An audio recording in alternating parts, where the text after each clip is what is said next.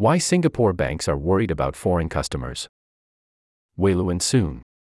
Financial institutions in Singapore are scouring client records after police raided a sprawling criminal organization with stockpiles of cash and dozens of bank accounts.